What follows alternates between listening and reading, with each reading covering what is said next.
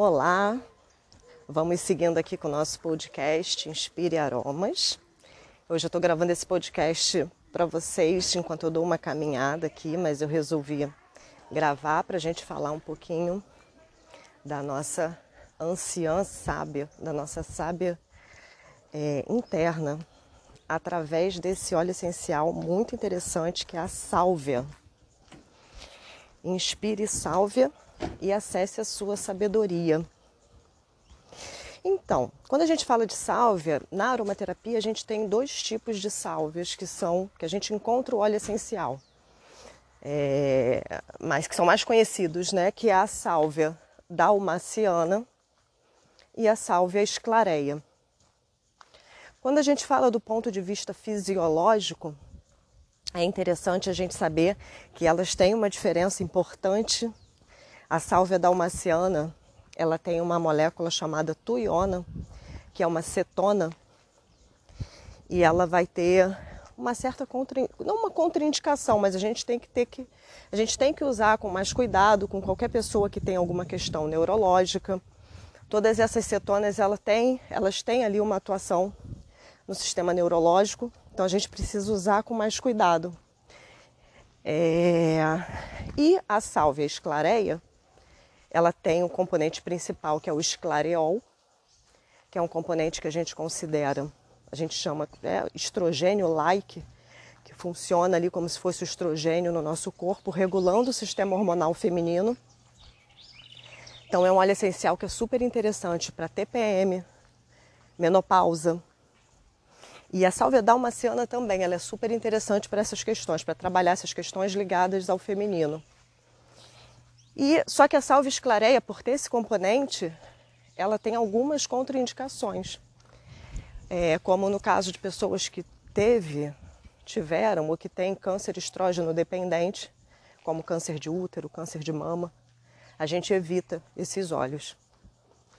Então, dito isso, é importante a gente saber desse benefício vibracional da sálvia que cabe para as duas sálvias, que é o benefício de acessar a nossa sabedoria ancestral, acessar a nossa sabedoria, a sabedoria que está no nosso corpo e a sabedoria ligada às nossas ancestrais, à nossa ancestralidade feminina.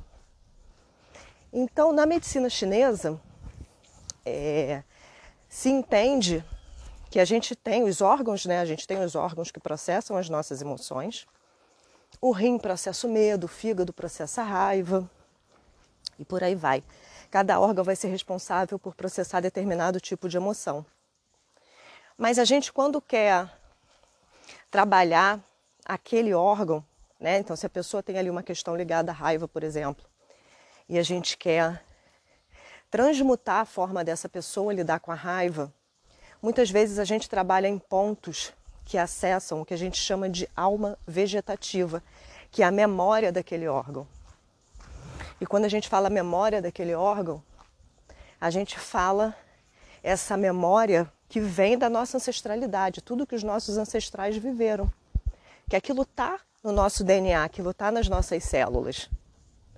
Né? Então, quando a gente fala é, é, da nossa, por exemplo, do nosso medo, a nossa capacidade de lidar com o medo, o nosso órgão, ele já vem quando a gente nasce com essa memória de todo o medo que o meu pai e a minha mãe viveram, como eles lidaram, a experiência que eles têm com aquilo. Aquilo está guardado na, na, na, né, nessa memória ali da célula, que está guardado ali no meu rim.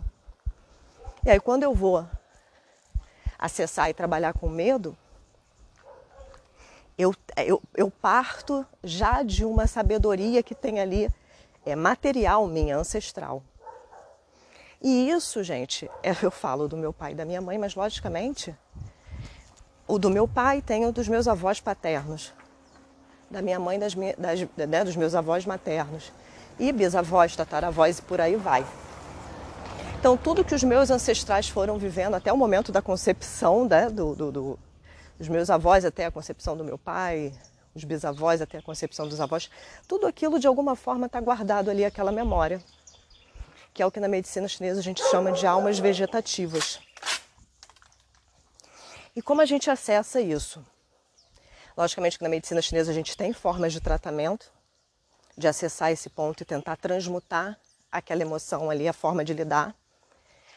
E com aromaterapia, a gente tem uma forma de acessar essa sabedoria que vem dessa ancestralidade feminina, que é exatamente através do óleo essencial da sálvia. Então vai ser um aroma muito importante da gente utilizar quando a gente se percebe uma pessoa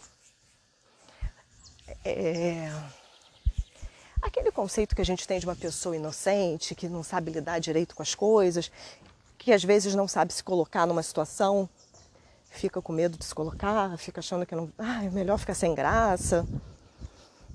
Quando você está numa situação que tem uma voz dentro de você que fala, pô, isso tem alguma coisa errada aqui. Né? E a gente, ah, não, não deve ser nada, não, vai lá e insiste.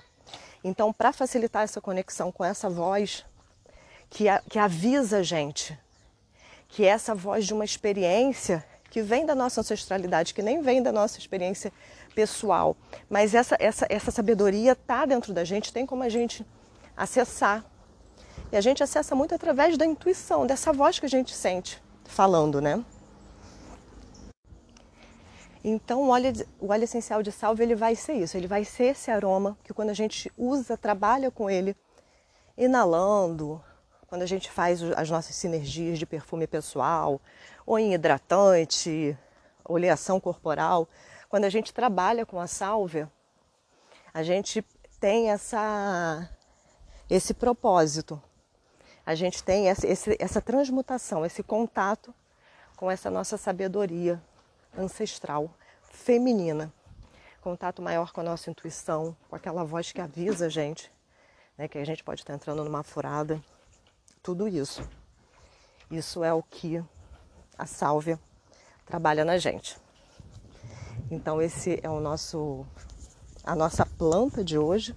São a gente falando um pouquinho das sálvias e espero que né, que vocês usem para acessar essa sabedoria que é tão, tão importante para que a gente tome, é, faça escolhas e tome decisões mais pautadas em um conhecimento interno e com mais verdade.